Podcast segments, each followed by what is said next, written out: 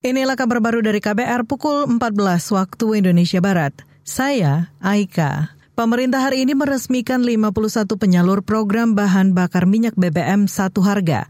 Menteri Energi dan Sumber Daya Mineral ESDM Arifin Tasrif mengatakan ini sebagai upaya memberikan keadilan dalam penyediaan energi kepada masyarakat. Dengan adanya BBM satu harga ini, ya diharapkan masyarakat juga tidak pertama tidak sulit mendapatkan BBM, ya kemudian juga bisa mengurangi potensi-potensi kebocoran, ya karena hmm, kalau yang bocor biasanya harganya mahal. Jadi dengan mudahnya masyarakat mendapatkan BBM yang sesuai dengan harga standar, maka ini juga akan menyebabkan pencegahan terjadinya kebocoran-kebocoran. Sebanyak 26 penyalur BBM satu harga diperuntukkan untuk wilayah Papua dan Maluku. Peresmiannya dipusatkan di Terminal BBM Sorong, Papua Barat Daya. Saudara, program BBM satu harga diatur dalam peraturan Menteri ESDM tentang percepatan pemberlakuan satu harga, jenis BBM tertentu, dan jenis bahan bakar khusus penugasan secara nasional. Kabar Pemilu Kabar Pemilu Calon Presiden nomor urut 2 Prabowo Subianto mengklaim Indonesia tidak akan lagi mengimpor bahan bakar minyak BBM jika nanti dirinya terpilih menjadi presiden.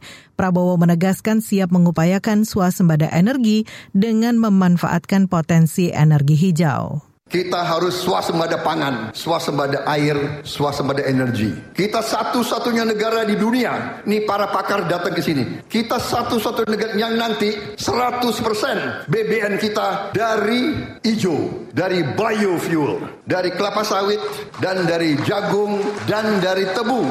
Kita tidak akan import BBM lagi, saudara-saudara sekalian.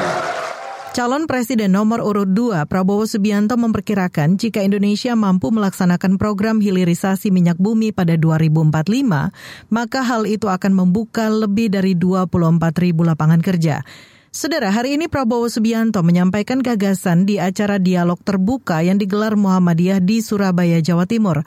Prabowo tidak didampingi calon wakil presidennya Gibran Rakabuming Raka. Kita ke Kuala Lumpur.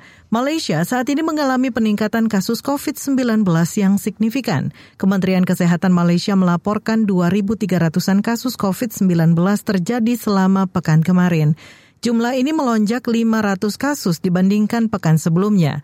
Meski begitu, Kementerian Kesehatan Malaysia mengklaim lonjakan kasus COVID-19 masih terkendali. Hal ini didasarkan pada tingkat penerimaan pasien COVID-19 di fasilitas kesehatan yang menurun atau hanya dua orang per 100 ribu penduduk selama pekan kemarin. Kementerian Kesehatan Malaysia juga mengindikasikan virus corona yang terdeteksi adalah Omikron varian baru.